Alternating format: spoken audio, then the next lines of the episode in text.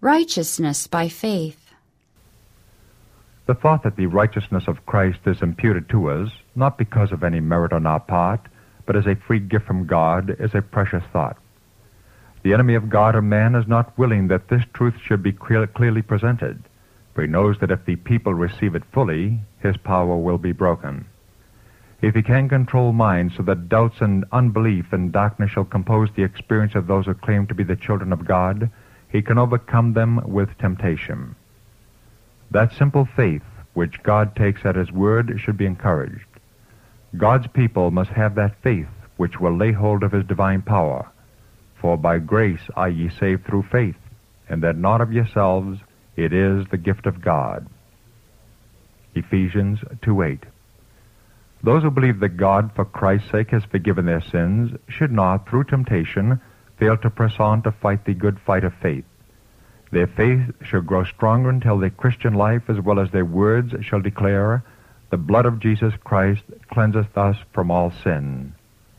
1 John 1 7. If we would have the spirit and the power of the third angel's message, we must present the law and the gospel together, for they go hand in hand. As a power from beneath is stirring up the children of disobedience to make void the law of God and to trample upon the truth that Christ is our righteousness, a power from above is moving upon the hearts of those who are loyal to exalt the law and to lift up Jesus as a complete Savior. Unless divine power is brought into experience of the people of God, false theories and ideals will take minds captive. Christ and his righteousness will be dropped out of the experience of many, and their faith will be without power or life.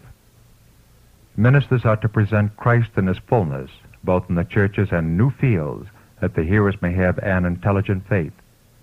The people must be instructed that Christ is unto them salvation and righteousness. It is Satan's studied purpose to keep souls from believing in Christ as their only hope. For the blood of Christ that cleanseth from all sin is efficacious in belief of those only who believe in its merit, and who present it before the Father as did Abel in his offering. The offering of Cain was an offense to God, because it was a Christless offering. The burden of our message is not only the commandments of God, but the faith of Jesus. A bright light shines upon our pathway today, and it leads to increased faith in Jesus. We must receive every ray of light and walk in it, that it may not be our condemnation in the judgment. Our duties and obligations become more important as we obtain more distinct views of truth. Light makes manifest and reproves the errors that were concealed in darkness. And as light comes, the life and character of men must change correspondingly to be in harmony with it. Sins that were once sins of ignorance, because of the blindness of the mind, can no more be indulged in without incurring guilt. As increased light is given, men must be reformed, elevated, and refined by it, or they will be more perverse and stubborn than before the light came.